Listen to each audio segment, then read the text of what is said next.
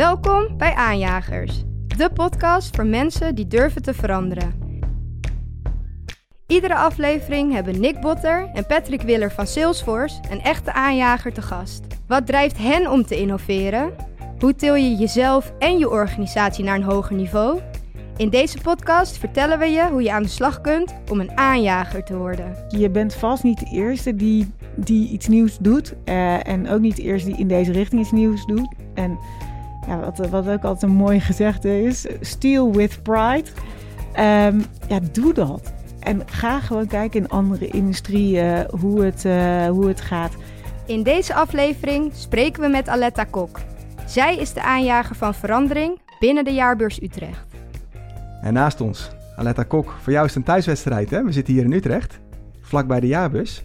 Yes. Ja, de jaarbeurs eh, is hier aan de andere kant en eh, daar werk ik.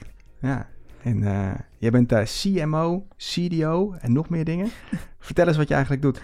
Ehm, ik ben eh, CMO, ehm, maar ook hoofd zowel marketing als hoofd digital. en verantwoordelijk voor ehm, een stuk nieuw business, het bouwen van de Dutch Health Hub. Dat is onze community rondom gezondheid. Dus dat is een vrij brede functie. Maar ja, we zijn ook natuurlijk een iets kleiner bedrijf hè, dan de bedrijven waar ik hiervoor heb gewerkt. Dus dat is, eh, dat is hartstikke leuk. Hoe groot is de jaarbeurs? Ehm, wij hebben nou ja, iets meer dan eh, 200 eh, medewerkers. En, ehm, maar we hebben ook een bedrijf in Bangkok en in China.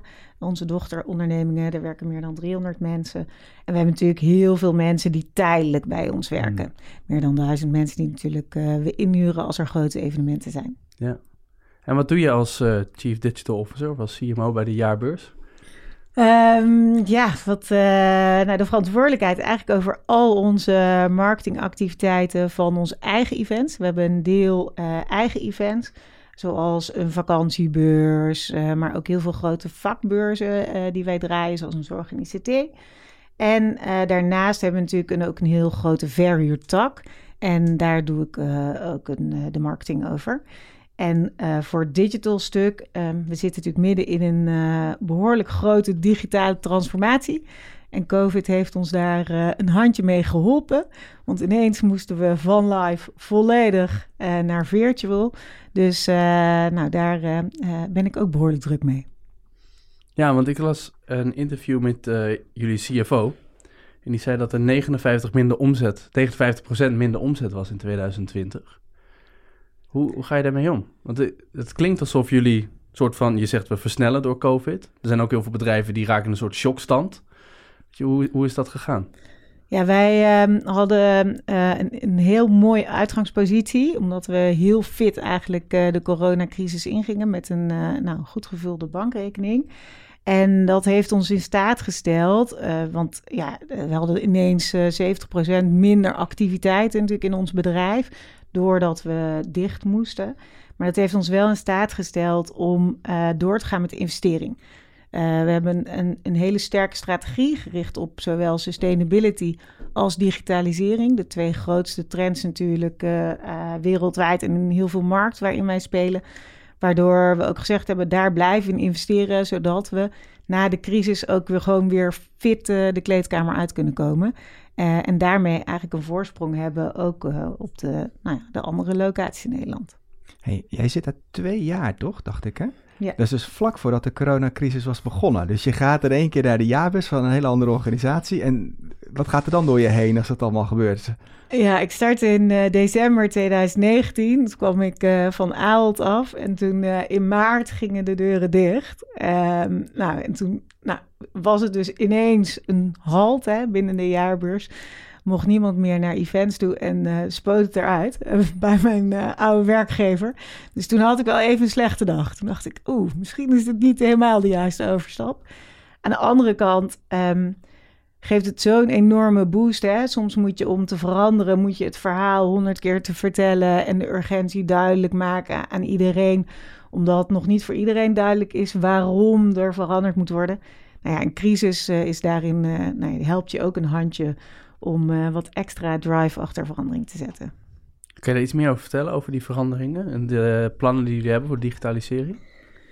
Ja, dat kan ik zeker. Wat, ehm, eh, wat we eigenlijk gedaan hebben, natuurlijk afgelopen tijd. We, we zaten in een volledig live, best traditionele industrie, is de, deze industrie. Toen uh, gingen we dicht, moest iedereen hop in één keer naar virtueel. Hè? Alles online, online events. Uh, echt een lastig businessmodel. En wat we nu gaan zien is dat we naar een soort nieuw normaal gaan.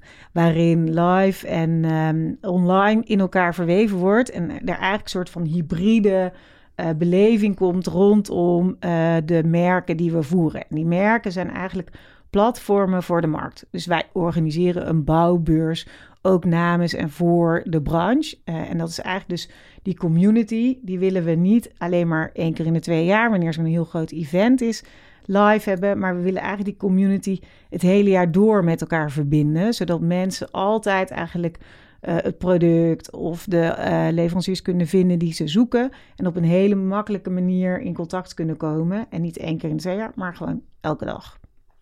En die bouwbeurs is een beurs die jullie, van jullie zelf is? Ja, ja oké. Okay. Want het is natuurlijk makkelijker bij die om zulke dingen te organiseren dan andere events die niet van jullie zijn en die ook opeens wegvallen. Ja, dus het is uh, natuurlijk veel makkelijker. Kijk, weet je, wij, als wij de locatie verhuren, dan is het natuurlijk aan de degene die het event heeft om te kijken van wat kan ik allemaal doen digitaal. Dat is wat wij niet doen. Maar voor onze eigen events en dan met name voor de grote markten kijken we echt hoe we uh, dit soort communities kunnen bouwen. Waarbij uh, zorg en nou ja, bouw is de volgende, die in de digitaliseringsslag, uh, die komt eraan. Er is laatst een rapport uitgebracht waarin we ook zien dat de bouwsector de grootste sector wordt voor de komende tien jaar in de digitaliseringsslag. Ja, daar kijken we natuurlijk wel serieus naar hoe we daar die communities kunnen opzetten wat wij doen voor onze gastevents. We hebben ook de tijd uh, genomen om in de jaarbeurs een uh, indoor positioning system uh, neer te leggen. Dat doen we samen met Samsung. Is onze innovatiepartner op het gebied van ook de fysieke digitalisering. En wat we nu kunnen is binnen de jaarbeurs kan je navigeren. Um, dus je kan precies uh, zien waar, welke, welke stand je naartoe wil. Um, en wat wij ook kunnen zien, is waar mensen zich bewegen binnen de jaarbeurs. En als ze ingelogd dat gebruiken, dat is uh, natuurlijk uiteindelijk nou, de droom van iedere marketeer. Dat je mensen kan volgen uh, van online naar uiteindelijk een offline gedrag. En die data aan elkaar kan koppelen. En um, dat is iets wat natuurlijk wij dan kunnen aanbieden, omdat we deze locatie hebben. En dat kunnen pure players natuurlijk nooit. En daar zit natuurlijk een deel van de Hmm. kracht van ons uh, businessmodel. Vertel daar eens wat meer over. Doe je dat met een app die mensen dan uh, Ja. gebruiken de hele dag? En dan hebben ze hun GPS-trekking aanstaan, waardoor je weet wat ze doen? Wat je uiteindelijk, ja, mensen moeten wel een app hebben aanstaan en natuurlijk een toestemming om uh, locatiegegevens uh, uh, te tracken. Weet je wel, en, en dat doen we heel netjes. Hè? Het, is, het is echt belangrijk dat je heel helder communiceert naar klanten. Oké, welke gegevens uh, gebruik je en welke toestemming geef je daar ook voor? Dus we zullen dat nooit doen zonder dat uh, te laten kennen.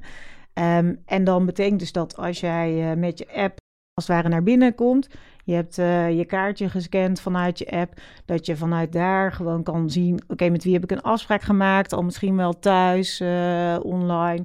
Uh, en waar, uh, waar is die afspraak dan? Maar ook welke stands wil ik bezoeken? Als je uh, bij iemand komt, dat je ook digitaal je gegevens kan uitwisselen. Dat je content kan verzamelen. Dus op al die manieren om eigenlijk die customer journey zo makkelijk en goed mogelijk te maken voor die bezoeker. Kijk, wij willen natuurlijk gewoon echte ultieme service bieden, ook voor die bezoeker. We gaan voor die dikke negen. En uh, op deze manier kunnen we het nog veel makkelijker, efficiënter, effectiever maken als jij toch de moeite neemt om af te reizen naar Utrecht en naar zo'n live event te gaan. Want je kan natuurlijk heel veel online doen. Um, en ja, dan, dan heb je daar toch het maximale uit. Ik vind dat heel erg gaaf.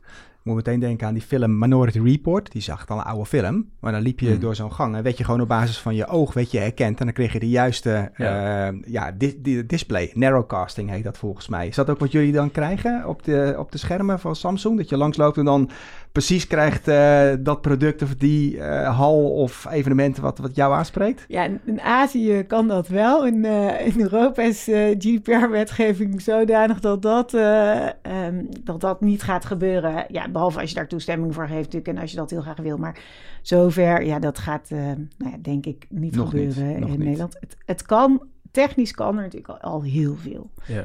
Eh, en dat is natuurlijk ook tof als je natuurlijk kijkt in hoe dat gaat in China of in Azië. Ja, daar kun je ook wel inspiratie uithalen van, joh, oké, dit kan allemaal. Ehm, en dan moet je er ook over nadenken, ja, wil je dat eigenlijk wel of wil je dat niet? Dat is natuurlijk, eh, die vraag moet je jezelf natuurlijk stellen. Nou ja, zeker. Maar als ik er toch eh, consent geef en je vraagt mij om daar consent voor te geven, ik zou het wel geven om te kijken wat je er allemaal mee kan. Ja, het is Ja. een mooi experiment. Gebruik je die, want je zegt in Azië kan je dat iets meer doen. Jullie hebben Bangkok en wat zei je? In eh, Shanghai, China. In Shanghai. Oh ja. Gebruiken jullie dat ook zo? Om daar te kijken of je technologisch wat verder vooruit kan lopen en dan zien hoe je dat hier toepast? Of Ja, wat, ehm, samenwerking? Eh, we hebben een eh, Global Digital Impact groep waarin we echt met elkaar, eh, omdat we natuurlijk iedereen in de hele wereld hè, moest ineens van Ja. live naar digitaal en gaan nu natuurlijk naar hybride. Ehm, en daar delen we echt open alle ervaringen die we hebben. Ook met eh, eh, nieuwe systemen, die natuurlijk, eh, dus enorme rush ook van natuurlijk digitale partijen die ineens in deze industrie komen, dat ze denken, oké, er, er gebeurt echt iets groots, dus hier, hier valt heel veel te halen. En dat is omdat er, ehm, er is niet een Gartner of zo voor de eventindustrie waarin je zegt, oké, dit is het beste eventpakket, wat natuurlijk voor e-commerce natuurlijk wel is. Hè? Dan, dan weet je, je moet rechtsboven ergens in dat kwadrant zitten en eh, een van die pakketten moet je kiezen. Ehm, en daarom is het wel heel goed dat wij ook ehm, met onze bedrijven in Azië delen hoe het gaat. En wat daar ontwikkeld wordt en met wat voor partijen zij samenwerken om eh, meer snelheid te creëren en eh, sneller de juiste keuzes te maken. Ik zit even te denken, want we hebben tijdens COVID... Normaal gesproken ging ik ook naar heel veel congressen, ook om te spreken. Nou, je weet het. Ehm, minimaal wel één per maand. Dat viel opeens ook helemaal weg. Dus opeens zit je tegen camera's aan te praten. eh, je volgt ook heel veel webinars. En, en op een gegeven moment werd iedereen echt super webinar moe, weet ik, in het begin van het jaar. Dus hoe zorg je er nou voor dat het online platform wat jullie neerzetten... dat dat wel zo engaging is als je elkaar echt gewoon fysiek ziet. Hoe, dat is best wel een uitdaging, lijkt me. Ja, uiteindelijk wat wij ook zien is, ehm, en dan met name voor onze verhuurtak, zodra we weer open mochten, was het bam ook helemaal vol. Ja. Dus eh, Ja. iedereen is Ja. een soort van, die, rende weer naar de live events, omdat ja, mensen hebben het echt gemist. Weet je, dat, dat zien we ook. Dus eigenlijk wat jij ook zegt, ja, op een gegeven moment, eh, wij zagen ook voor onze online events natuurlijk steeds minder mensen, mindere kijktijd. Ja, je gaat gewoon niet eh, drie, vier uur achter een scherm eh, naar een congres zitten kijken. Ja, dit is met alle respect en voor alle sprekers natuurlijk. Ja, zo lang is het, dat is gewoon te lang. Je wordt Ja. gewoon echt heel Ja, moe fysiek van. ook gewoon niet te Ja. doen. Ja, dat, dat is het. Dus, ehm, eh, dus ja, dan betekent als je dat weet, dan betekent ook dat je je service eh, online anders moet inrichten. Dat betekent dat je dus ook inderdaad geen vier uur durende congressen moet doen. Wat wij gedaan hebben in het voorjaar, mei, hebben wij het eh, grootste online zorg-event gehad. En dan hadden we meer dan 71 sessies. En dat waren allemaal korte sessies. En mensen konden gewoon in gedurende drie dagen af en toe ergens inloggen. Weet je, gewoon En wat is een korte sessie? Ehm dat was dan eh, soms een half uurtje. Oh ja. Ehm, echt, echt even een goede en een ronde tafel. Soms iets langer, want het is Mm. net iets boeiender om als je meer mensen hoort spreken. En ehm, daar zagen we dat gemiddeld per sessie 181 viewers waren. Die ook echt een heel groot deel van de sessie hadden uitgekeken. Van 71 sessies. En dat is, dat is wel weer heel interessant. Want het betekent dat je bereik per sessie. Wij kunnen nooit in drie dagen 166 met. Dus zoveel theaters kunnen wij niet bouwen. Dat je bereik wordt dan ineens veel groter. Maar die mensen gaan echt niet een hele dag achter een scherm zitten. En hoe organiseer Want je had het heel erg over de community. Dus hoe organiseer je dat community gevoel? Heb je dan chat erbij of hoe werkt dat? Ja, dus eh, in al deze nou ja, de pakketten die we daarvoor gebruiken zitten natuurlijk chatfunctionaliteit. Je hebt ook ehm, eh, nou ja, je hebt hele speciale oplossingen waar je een soort van avatars ook hebt. Dat hebben wij niet, hè? Weet je, we gaan niet een soort eh, Sims bouwen of eh, Uh, daar, daar geloof ik niet in. Kijk, een online winkel ziet er ook heel anders uit als een fysieke winkel. Dus het moet echt passen bij wat je komt doen. En het communitygevoel, ja, we're just starting. daar, daar hebben we echt nog wel wat te doen. Hè. Kijk, social helpt natuurlijk ook heel erg. daar zien we natuurlijk mensen echt met elkaar in contact gaan. Um, en nee, dat is gewoon experimenteren nog steeds. Hm. Weet je waar ik nou echt heel benieuwd naar ben? Want dit zijn echt best wel veranderingen. Uh, die je even in zo'n hele korte tijd moet doen. Hoe was jouw team daarmee? Heb je je team, hebben jullie, ja. want had je deze skills al intern bij de jaarbeurs? Of heb je dat, hebben mensen nieuwe dingen moeten aanleren? Hoe heb jij daarvoor gezorgd dat, dat een organisatie meeging? Uh, heb je mensen aangenomen, andere dingen aangeleerd? Wat heb je dat aangepakt? Ja, wat, uh, ja, daar raakt natuurlijk het, eigenlijk het belangrijkste punt. Hè. Deze veranderingen zijn zo groot dat kan je niet alleen. En dat hoef je ook niet alleen te kunnen. Ik kwam natuurlijk uit een hele andere industrie. Ik moest de industrie nog leren. Dus uh, wat altijd helpt, is om ook versnellers in huis te halen. Dus we hebben, wij hebben bijvoorbeeld advies gevraagd van een consultant die heel lang al in de industrie zat, die even, echt even een duwtje heeft gegeven in die versnelling. Maar daarnaast is het zo, um, ik moest echt op zoek in de organisatie naar de mensen die um, die veranderingsbereidheid hebben. Weet je, hmm. al intrinsiek gemotiveerd zijn om nieuwe dingen te doen, nieuwe dingen te leren, um, uh, technisch. Ja, gewoon de houden van techniek toch ook wel. Hè? Want je moet, uh, je moet wel een beetje handig zijn in systemen en dat zelf willen uitzoeken en, en leren. Gewoon nieuwsgierig zijn. Dus ik ben echt wel op zoek gaan in de organisatie naar de mensen waarvan ik dacht: oké, die kunnen uh, helpen om die versnelling um, te bewerkstelligen. Um, en daarnaast, als je de uh, capabilities niet in huis hebt, ook een aantal mensen van buiten erbij gezet om te zorgen dat we uh, nog sneller konden leren. Um, en dan nog, hè, dan, dan heb je een kleine groep hè, die uh, meegaat in die verandering. En daar bouw je natuurlijk een lekker team mee. En het, is, het gaat met name om vertrouwen, dingen ook fout mogen doen. Want uh, als je nieuwe dingen doet, dan gaat er ook heel veel fout. En dat moet je dan niet erg vinden. Zolang je daar maar open en transparant over communiceert met elkaar. Want dan kan je, dan kan je er iets mee, om het zo maar te zeggen. Um, en dan nog zie je dat, um, dan, ja, je hebt die kleine groep die echt verandering uh, bewerkstelligt. En het dan uh, uitbreiden naar een grotere groep, hè, dat die adoptie binnen de grote groep, dat is een reis waar, uh, waar we nu nog steeds in zitten en mee bezig zijn. Um, en daar, daar gaat het om storytelling, je verhaal vertellen, uitleggen waarom het nodig is, mensen meenemen het nog een keer vertellen, het nog een keer vertellen. En dat is gewoon iets wat, um, uh, dat heeft gewoon tijd nodig. Ja. Um, en uh, heel veel geduld. Ja, dit hebben natuurlijk heel veel mensen die dus met, hè, die met verandering bezig zijn binnen hun bedrijf. Met die, als, als je kijkt, dan je zegt de eerste stap is een kleine groep vinden. En daar zorgen dat er vertrouwen is en dat, dat je een cultuur waar falen of leren uh, mogelijk is. Wat heb jij eraan gedaan om, om zo'n cultuur te creëren? Um, ook zelf open zijn over de dingen die ik niet goed doe. Dus uh, bijvoorbeeld, uh, uh, ik start altijd met een weekstart. weet je, we, start, we starten natuurlijk met de stip op de horizon. Hè? Dit, ja. hier willen we naartoe, dit willen we bereiken, dit is de droom. Dan vragen we aan iemand of die kan helpen om dat te visualiseren, zodat je het ook echt kan zien en vastpakken. Ja. Nou, dan hang je het op de muur en dan zeggen we, nou, daar, daar gaan we naartoe met z'n allen. Oké, nou, iedereen vindt dat dan ook. Hè? Dus je zorgt dat je mensen in de kamer die daar allemaal in geloven en die dat tof vinden, maar die ook gewoon eerlijk uh, kunnen zeggen waar ze niet in geloven, hè? zodat je daar het gesprek over hebt. Dus dat kost even tijd. Um, daarnaast um, uh, stop je ook tijd en energie om het leuk te maken. Ik weet nog, uh, voor, de, voor de webshop van Ethos zijn we gestart met een super toffe kick-off. Ja, misschien, ik weet niet of jij daar ook bij was. Waarin we een pubquiz hadden en allemaal hmm. gekkigheid. Om gewoon ook eventjes op een personal level met elkaar te connecten. Want uiteindelijk is dit wel het team waarmee je het moet gaan doen.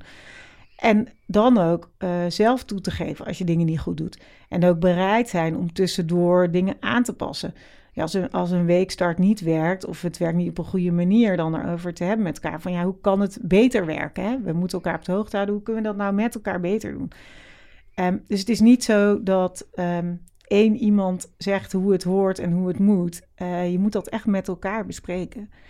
Uh, en dat is wel iets anders dan gewoon traditioneel, uh, nou ja, behoorlijk autoritair leiderschap. Hmm. Dit gaat meer om echt zorgen dat mensen allemaal in de kracht komen en met elkaar uh, naar het doel werken.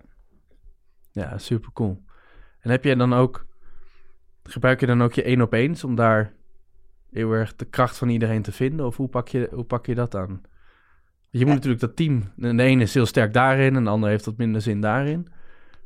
Hoe doe je dat? Ja, uh, je hebt natuurlijk je, je één op één gesprekken ook, hè, die, uh, uh, die je gebruikt om erachter te komen van joh, wat is nou wat mensen echt motiveert en triggert.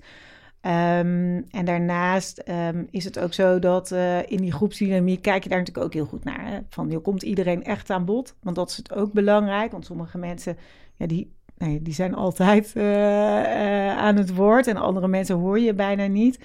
En het is ook belangrijk om daar oog voor te hebben.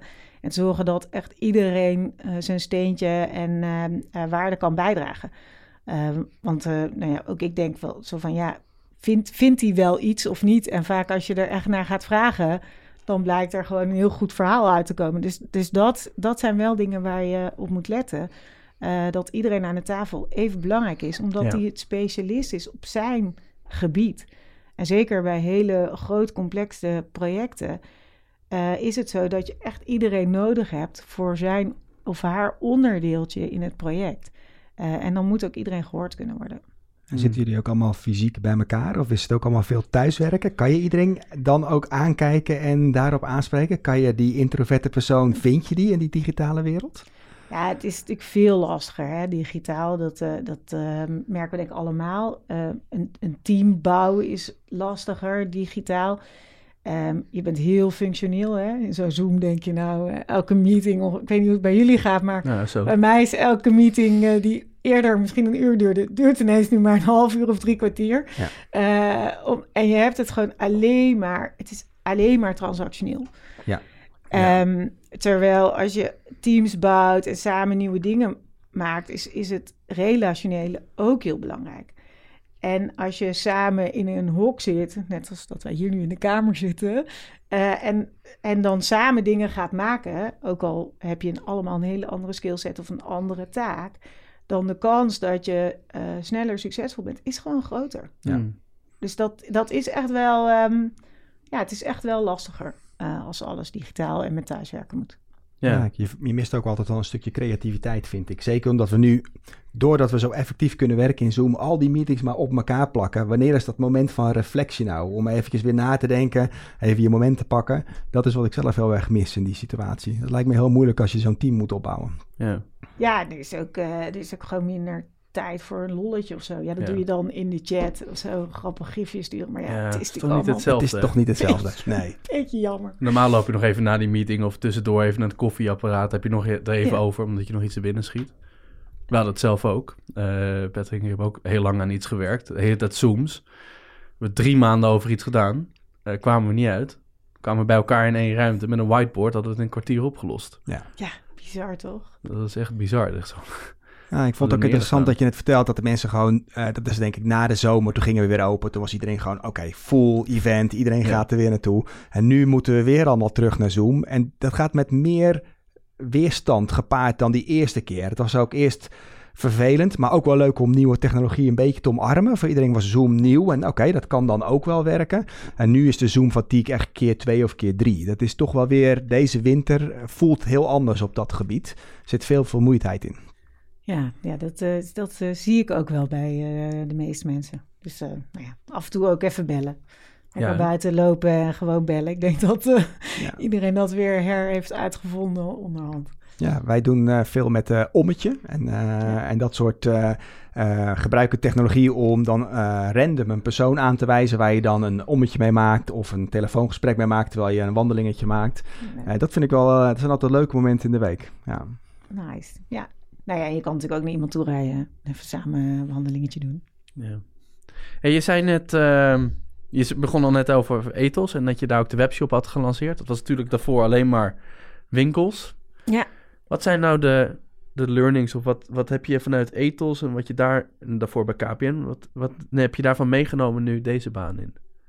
Ja, wat um, uh, belangrijke learning is dat als je uh, echt een grote verandering wil, en uh, dat is natuurlijk hè, als je van een winkel ineens een omnichannel retailer moet ja. worden, als je van een nou ja, live event organisatie ineens een hybride event organisatie moet worden. Wat belangrijk is dat er een, ook een sponsor is. Weet je, en zeker in, in grote bedrijven. Kijk, als er niet dat draagvlak is, ook top-down dan uh, is het echt heel lastig. Dan is het uh, toch wel een beetje roeien tegen de stroom in. Dus um, ik denk dat dat, uh, dat is belangrijk. Een sponsor en die ook bereid is om te investeren. Want niks is gratis. Um, dus, en ook, je hebt ook mensen nodig. Dus ook de resources zijn natuurlijk nodig. Dus er moeten ook mensen vrijgemaakt worden. Dus als je kijkt, dat, dat heb ik eigenlijk wel in alle banen waar ik grote veranderingen heb gedaan, was er altijd wel nou ja, de urgentie en ook gewoon top-down van we gaan dit ook echt doen. Uh, en we maken daar dus ook mensen en geld voor vrij. Dat is een belangrijke. Vervolgens is het natuurlijk belangrijk om echt de juiste mensen om je heen te verzamelen. Wat ik net ook al zei, hè? mensen die in de can-do-mentaliteit zitten. Wat kan er wel? Uh, in plaats van wat kan er niet? Want je komt heel veel dingen tegen waarvan je denkt, ja, weet echt niet hoe ik dat moet oplossen. Ja, dan, dan moet je toch uh, creatief zijn met elkaar en dat ook willen oplossen. Um, en um, uh, wat belangrijk is, is, toch die, die stip op de horizon. Dat je, uh, Kofi zegt natuurlijk altijd heel mooi, start with the end in mind. Um, en dat je dat beeld hebt en dat ook, wat ik net ook al zei, visualiseert, is gewoon heel belangrijk. Omdat Zeker, uh, je werkt natuurlijk altijd met een nieuw team, nieuwe mensen, ook veel externe. Hoe complexer het wordt, zijn, zijn die natuurlijk ook altijd in huis. En dan is het wel belangrijk dat voor iedereen helder is, ja, we gaan die kant op. Mm. Uh, want anders, het is, uh, dit zijn natuurlijk mensen die het heel leuk vinden om nieuwe dingen te doen. Ja, voordat je het weet zitten ze allemaal op hun eigen eilandje, hun eigen nieuwste innovatie te ontwikkelen. Ja, dan, ja. dan kom je er ook niet. Hè? Dus dat, uh, dat is wel belangrijk dat je alle kikkers uh, ook in de emmer houdt en zegt: Oké, okay, dit gaan we doen. En de vierde, normaal hoor je natuurlijk bij drie te houden. Uh, als de bonus, je, de bonus. Ja, de bonus. Ja, als je dan in toch een grotere organisatie uh, verandering wil bewerkstelligen en je zegt: Oké, okay, nou dit gaan we bouwen, maken, dus de stip op de horizon. Uh, en dat is een fout die ik, die ik ook wel eens heb gemaakt. Dat ik dacht, oké, okay, ja, maar het product is nu toch af, dan is het toch klaar. Nou, zo werkt het dus niet. Dus um, het is goed bij dit soort trajecten om te snappen dat je een programma moet draaien en niet een project moet draaien. En een programma gaat veel breder dan alleen maar het product wat je bouwt of oplevert. Dat gaat ook over HR, dat gaat over communicatie. Dat gaat over, oké, moet ik misschien een heel nieuw team opzetten nu al, die zo direct het uh, product gaat overnemen. En uiteindelijk, weet je, er komt iets nieuws, maar het moet daarna beheerd worden, moet verder groeien. Wie gaat straks de baby uh, opvoeden en, uh, en groot laten worden? En dat soort zaken, dat moet je allemaal over nadenken, al bijna aan het begin van je project. Terwijl uh, dat toch een beetje gek voelt, want je denkt, ja, we gaan eerst iets bouwen en dat komt daarna wel. Nee, dat moet je echt gewoon borgen mm. in je programma. Um, en dat is iets wat, um, uh, wat ik ook nu heb, nu ook weer uh, bij Jaarbers, dat zie ik gewoon best vaak fout gaan. Dat je denkt, oké, okay, ik heb het toch gemaakt en het is af. Nou ja, zo ja. werkt het dus ja, dan niet. begint het ja, dan begint het pas. En, en je kan maar beter daarmee beginnen als je project uh, uh, nog loopt. Want anders ben je te laat. Of dat eerste punt, hè, die sponsor. Want ik denk dat heel veel luisteraars ook, die hebben een idee of die willen iets veranderen. Hoe, uh, was die sponsor er al? Heb je die sponsor gevonden? Hoe vind je de juiste sponsor en hoe zorg je ervoor dat die ook voor jou gaat werken? Hoe heb jij dat aangepakt? Ja, uh, ik denk dat ik vaak het geluk had dat er misschien al wel een sponsor was. Of in ieder geval al een, een soort van spark hè, bij iemand uh, ja. in his eye, weet je, of her eye. Dat, uh, um, en dat uiteindelijk is het wel zo dat je zelf, um, nou ja, die soort van uh, dat zaadje, dat je toch een beetje je best moet doen om dat aan te wakkeren. Ja. En ook zelf uh, er naartoe moet gaan en zeggen: ja, het is echt een goed idee, we moeten echt daar naartoe. En wat daarbij helpt, is uh, voorbeelden. Voorbeelden van disruptors die jouw industrie binnenkomen. Hmm. Voorbeelden van dingen die je ergens anders in de wereld ziet. Dat je zegt, ja, maar dan, zij kunnen dat en dat en dat al. En daar gebeurt ze en zo, zo al. Dus uh, hè, we moeten echt nu door en tempo maken. Eigenlijk begin je daarom met de storytelling waar je het ook net over had. Ja, ja, echt. En, en dat is ook heel goed. Hè? Weet je, je bent vast niet de eerste die, die iets nieuws doet. Uh, en ook niet de eerste die in deze richting iets nieuws doet. En ja, wat, wat ook altijd een mooi gezegde is: steal with pride. Ja. Um, ja, doe dat. En ga gewoon kijken in andere industrieën hoe het, uh, hoe het gaat. Ga gewoon heel goed naar je concurrent kijken, want daar leer je echt veel van. En alles wat je daar leert, hoef je zelf niet uit te vinden. Dus het scheelt je zo verschrikkelijk veel tijd.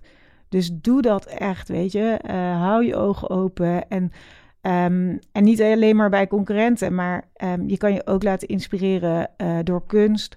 Uh, want daar zijn natuurlijk mensen heel vaak al bezig met dingen die misschien nog over tien jaar uh, beginnen. Voor mij is dat een hele grote inspiratiebron. maar ook science fiction, dat, kan ook. Ja. Dat, ik ben ook een liefhebber van science fiction. Het is ook leuk om daar naar te kijken, om eens na te denken: oké. Okay, Um, alles wat zij nu bedenken, gaat dat, ja, gaat dat gebeuren? Komt dat eraan? Of, uh, Heb je daar een voorbeeld van? Wat, je nou, wat zijn die technologieën van de toekomst die we binnenkort in de jaarbeurs zien? Uh, nou, ik weet niet of je die binnenkort in de jaarbeurs zien. Uh, maar als je, als je nu kijkt, nou ja, Mark Zuckerberg heeft natuurlijk de stap gezet. Hè, ja, de, de metaverse. Ja, ja. kijk, er staat nu onder je WhatsApp natuurlijk Meta in plaats van Facebook. Hmm. Hij heeft gewoon een hele categorie geclaimd. Um, want in principe zijn we al bezig met mixed reality. Ja. Um, wat ik net zei, hè, het zijn hybride events. Uh, we shoppen thuis uh, online. Uh, we shoppen in de winkel online. Het, het, het mixt als, als we een game spelen, dan, dan doen we dat al met onze vrienden samen, waar die ook wonen. Um, en dat wordt natuurlijk alleen maar meer. Um, en ja. het gaat natuurlijk steeds meer in elkaar overlopen. Ja. En wat Um, ja, en hoe zal dat dan gaan? En hoe zorg je dan dat je daarbij bent en bij blijft? En hoe zorg je dat je experimenteert? En uiteindelijk dat het je helpt en dat het de wereld helpt om beter te worden. Ja. En dat we niet straks in een, uh, een, versie van Ready Player One zitten. Ik denk dat jullie de film wel gezien hebben van Steven Spielberg. Waarin toch mensen gewoon niet meer zo, um, ja, niet zo geïnteresseerd zijn in de, de wereld waar ze in leven. En alleen maar in een virtuele wereld leven. Ja. Ja, nou, wij hebben... Dat is het dystopische beeld, hè, wat heel veel mensen hebben als reactie op wat Mark mm. Zuckerberg heeft aangekondigd. Maar je zegt tegelijkertijd dat we eigenlijk daar al heel veel in zitten in ons dagelijkse leven. Kijk hoe we, hoeveel uren we besteden op onze telefoon, uh, hoeveel avatars we hebben al in een gamewereld. We zitten er heel dicht tegenaan. Ja, ja, ja we zitten er al een deel in. Uh, en uh, het is wel leuk als je bijvoorbeeld naar het Next Museum gaat hè, in mhm. Amsterdam dan kan je dat ook gewoon iets meer ervaren. Van ja, hoe zit dat nou als je zelf in een digitale omgeving bent? En dat kun je natuurlijk ook met een VR-bril of zo. En dat helpt je wel om uh, uh, ook voor je eigen industrie of de dingen waar je zelf mee bezig bent, na te denken: oké, hoe zal dat voor ons zijn? Maar vult die je zin? Want je hebt met Meta, je hebt ik weet niet hoe dat nu heet. Dat heette Facebook Venues. Venues, ja. Ja, ik weet niet of dat nu Venues heet. Maar dat is dus van Meta de het is eigenlijk de jaarbeurs, hè, maar dan in VR. Ja. Heeft iedereen uh, zijn eigen avatar. Maar aan de andere kant zei je ook net, uh, wij gaan geen Sims bouwen. Ik zie niks in een, uh, in een Sims dat mensen met poppetjes gaan rondlopen. Dus wat is dan wat je daarin ziet, wat je, wat je wel kan toepassen op de jaarbeurs? Hoe doe je dat? Nou, het kan, het kan natuurlijk beide kanten op. Hè. Je kan uh, nu al met je telefoon, uh, uh, nou ja, de, misschien komt dat ook binnenkort in onze eigen app, hè, een soort de, de AR-filters, et cetera. Hè, dat je gewoon, je loopt met je telefoon door de jaarbeurs en daar zie je natuurlijk, we hebben grote shows waar normaal enorme machines verscheept worden of zo mm. van Duitsland naar Nederland. Ja, is dat eigenlijk nog wel nodig, hè? Ja. Um, kan je die niet allemaal uh, met VR en AR gewoon ook laten zien? Uh, en laten zien hoe dat werkt. Kun je de, bijna hele fabrieken als het ware laten zien. Dus je kan het voorstellen dat je wel toch in een fysieke omgeving bent... waarbij je je telefoon of whatever gebruikt om... Um, echt wel grote producten of technologieën ja. te laten zien en te ervaren. Um, andersom kan je natuurlijk ook zien dat je thuis zit en, en nou ja, niet alleen iemand zijn gezicht ziet als je met een mail connect of met je of uh, iets ergens over wil praten, maar dat je, dat je wel iemand in zijn geheel ziet en misschien uh, wel een stuk beter dan dat je hem nu ziet, weet ja. wel. Uh, en dat je geluid ook beter is en dat je veel meer je daarin verplaatst. Dus um, ja. En, Kijken jullie ook proberen. Naar van die immersive rooms? Dus dat zijn van die soort kubussen uh, waar je geprojecteerd wordt en waar je dan inloopt. Het Next Museum is eigenlijk een beetje, die heeft hetzelfde ja. soort iets, toch? Ja, maar toevallig net bij uh, Immersed geweest in uh, Rotterdam. Ja. Daar hebben ze dat ook in zo'n grote box. Dat, dat zijn hele leuke ervaringen. Ja, cool. ja, de, ja, nou ja, misschien kunnen wij die neerzetten bij ons. Goed idee. Ja. Dat we even een, een, switch even maken vanuit Facebook en VR. Ja, en, ja voordat we helemaal... Uh... Want we het even hebben over passie. Ja, daar wilde ik, ik, daar wilde ik net over hebben. Grappig. Ik proef zoveel passie en alle dingen die je gedaan hebt in jouw werk waar komt die passie vandaan? Is dat, gaat dat automatisch? Of, of, of denk je erover na wat, wat de onderliggende gedachte is, waarom je zo gepassioneerd uh, bij Ethos werkt, nu bij Jabos. Je vertelt ook al dat je bij KPN High hebt uh, gedaan. Waar zit dat? Nou, wat, um, uh, ik heb gestudeerd als industrieel ontwerpen in Delft. Ja. En daar word je eigenlijk opgeleid en getraind om uh, nieuwe dingen te ontwikkelen voor mensen om uh, het beter te maken. De, de, de, nou ja, de gebruikservaring beter te maken, maar ook de wereld om ons heen. Hè? Echt met respect ook uh, voor de aarde en voor de natuur. En um, nou ja, wat ik al zei, ik kreeg, keek vroeger al Star Trek of onderwaterfilms of zo. Diepzee en de natuur is ook echt, echt een mooie inspiratiebron. Um, en ik ben uh, in mijn eerste baan ingestapt uh, uh, bij KPN, maar dan echt specifiek op mobieltjes. Dat, dat was natuurlijk nog niet zo lang. Dus, ehm, nou, maar dat vond ik echt razend interessant. En daar zat natuurlijk ook die, al die transformatie. Oké, okay, van bellen gaan we nu naar bellen en internet. Dus ik heb ook de eerste introductie ooit gedaan van iMode. Dat was onze eerste kennismaking met internet op je telefoon. Ja. En um, eigenlijk is die, die drive of passie om te vernieuwen, om dingen beter te maken, dat, uh, dat is er altijd. Um, maar ik, ik vind het overal leuk. Dus ook als ik in een supermarkt uh, loop en ik zie een nieuw product in het zuivelschap, vind ik dat ook heel tof. En dan wil ik het liefst ook meteen kopen om te proberen. Dus, uh, dus dat, zit gewoon, dat, dat zit er gewoon in. Ja. Um, en die nieuwsgierigheid en de drive om nieuwe dingen te leren, um, dat, dat hoort gewoon bij mij. En dat gaat denk ik ook nooit meer weg. Um, ik denk ook dat het ergens uh, georf heb van mijn opa. Die wat heeft op zijn 85ste, toen net uh, internet en e-mail kwam, ging die leren e-mails versturen. Dus kregen wij mails van, van mijn opa. Dus um, ja, het zit gewoon het zit heel diep geworteld.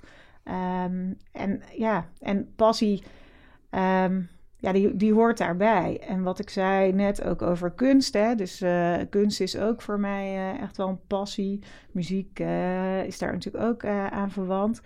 En daar um, zie je natuurlijk ook mensen die dingen maken waarvan wij nu, die we nu nog helemaal niet begrijpen. En dat is natuurlijk heel boeiend.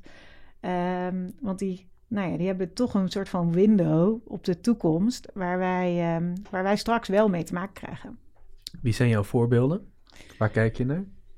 Um, ja, dat is altijd zo'n hele leuke vraag. Ja. Maar um, uh, ik heb niet echt één voorbeeld. Dus um, uh, ik leer van de mensen om me heen. En de mm. mensen die ik tegenkom cool. in mijn werk. en de mensen die ik tegenkom op straat. En mijn eigen familie. Natuurlijk, uh, mijn ouders zijn allebei overleden. Maar daar heb ik natuurlijk ook heel veel van geleerd. maar ik geloof dat er in elke ontmoeting of iedereen die je tegenkomt wel iets zit waarvan je denkt: oh, dat is gaaf en dat, dat is tof.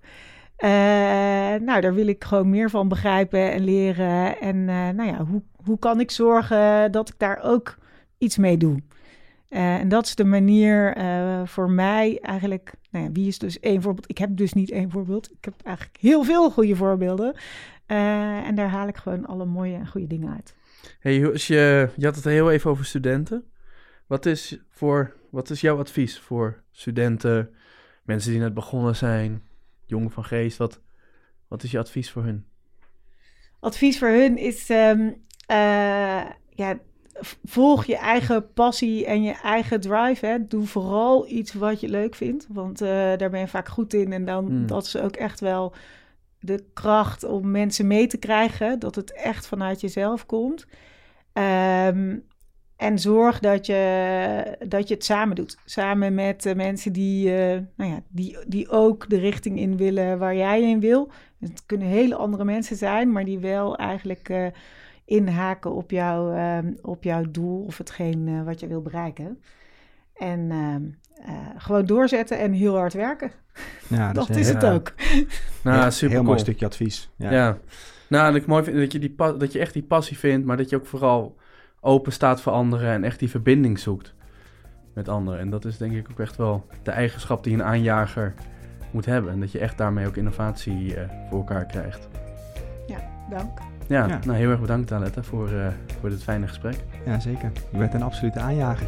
Jullie bedankt. In de volgende aflevering is Matthijs Welle onze gast. Hij is met het snelgroeiende Muse op een missie om de hotelwereld te moderniseren. Ga voor meer verhalen van aanjagers naar salesforce.com/aanjagers.